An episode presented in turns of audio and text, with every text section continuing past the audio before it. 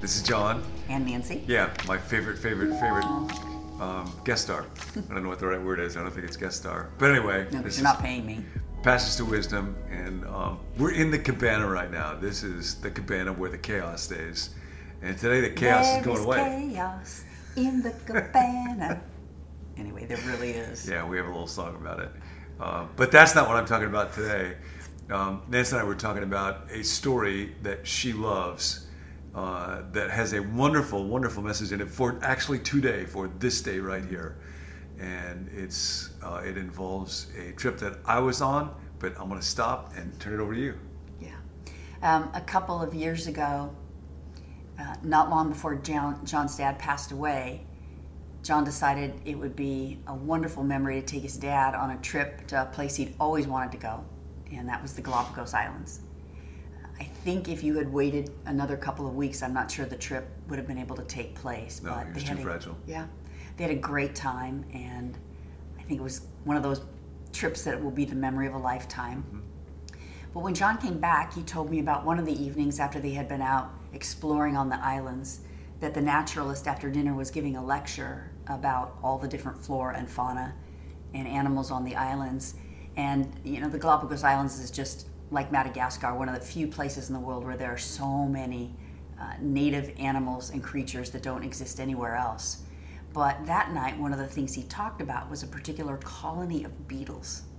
And there are many colonies of beetles on the island, but this one in particular, he said, is so important to the ecosystem of the Galapagos Islands that if it ever happened that that particular colony of beetles went extinct, within about 20 years, the entire ecosystem of the Galapagos Islands would implode.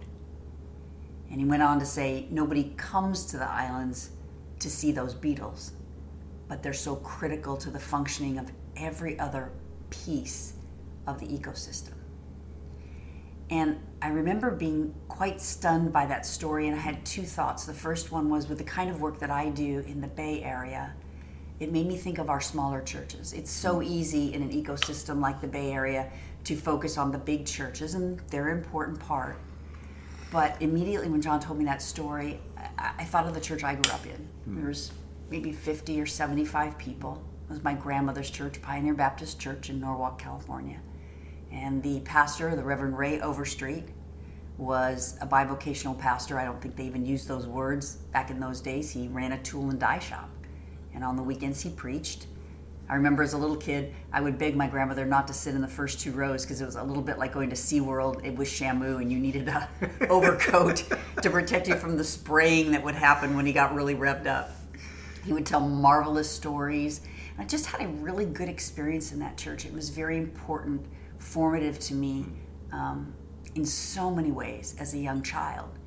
And that story of the Beatles I will use often in my work to encourage those that are in smaller churches, which often in our culture can be left feeling less than, that you really are important. But beyond that, I also thought of us in our lives and how, you know, with Jesus, I think if you want to start a worldwide movement, your language is really important. And it would have been good if he could have thought through talking about tsunamis and seismic shifts, but instead the language he chose was the disproportionate impact of small things, of salt and light and yeast and seeds.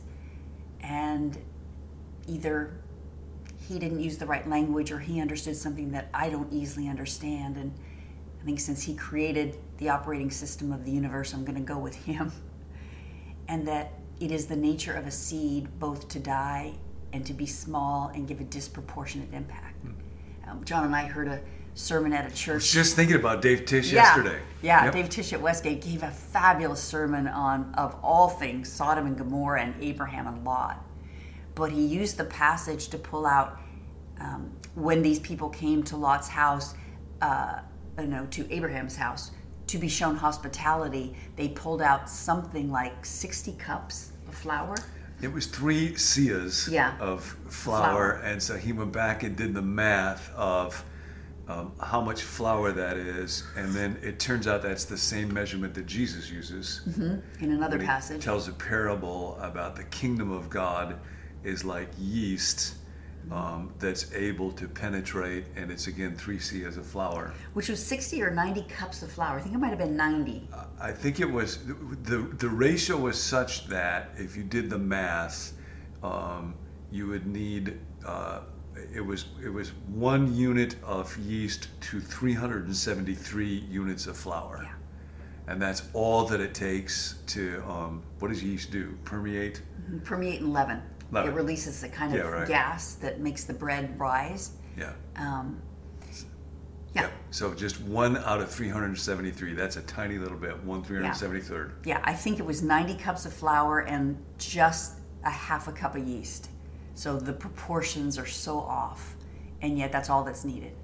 And I think often maybe you're like this too, think I have to do big things for God, or I'm not doing enough. And God's reminder is there is a disproportionate impact of small things. And there's 2 women that I meet with on Zoom a couple times a month, and we pray together, we read a book together, we catch up on each other's lives. And I think a couple months ago I mentioned that story, and one of the women grabbed onto it and just said it reminded her of what she lacked at work, reminding herself that she needed to, as she put it, be the beetle. And so she said about how she wrote that on a Post-it note and would just remind herself at work to be the beetle. And so we had breakfast together this last Saturday, and I had made for our keychains this little loop. It's actually a dog tag, but I had them right on there, be the beetle, and I gave it to them and to me just to keep around and think when I leave for work early enough and I have margin and I don't get frustrated and I can wait at a stop sign for some elderly woman to cross the street without getting frustrated. Those are small things that bring in the kingdom of God in a disproportionate way. So I love that story. So look for small things today. Yeah, and be the beetle. Yeah, might be somebody that you could encourage, might be a note that you could write when you're fixing a meal. Just to do something that's caring for the person that's getting it when you're cleaning something up. Be patient at the store with a clerk. When you drive, let somebody else in. When you are in a meeting, give somebody else a chance to talk or ask a question that might pull somebody else in. Be kind to somebody that you would normally overlook. And then remember when you do that, these are all the things that God does for us. Be the beetle. Yeah. And when you contact us, we will give you your own personal Be the Beetle dog tag. $24 each, I don't think we will. We can't afford that. Oh my gosh, is that what it is? $24 each. Well, but it's on Etsy. So you could do it yourself. Yeah. Okay. Thanks. See you next time.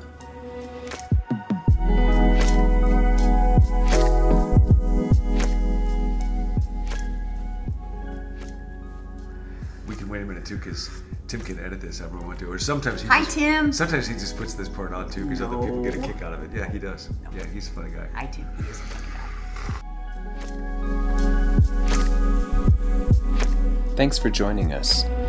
Receive alerts for new episodes by texting the word "become" to the number 56525, or invite a friend by sharing the link becomenew.me.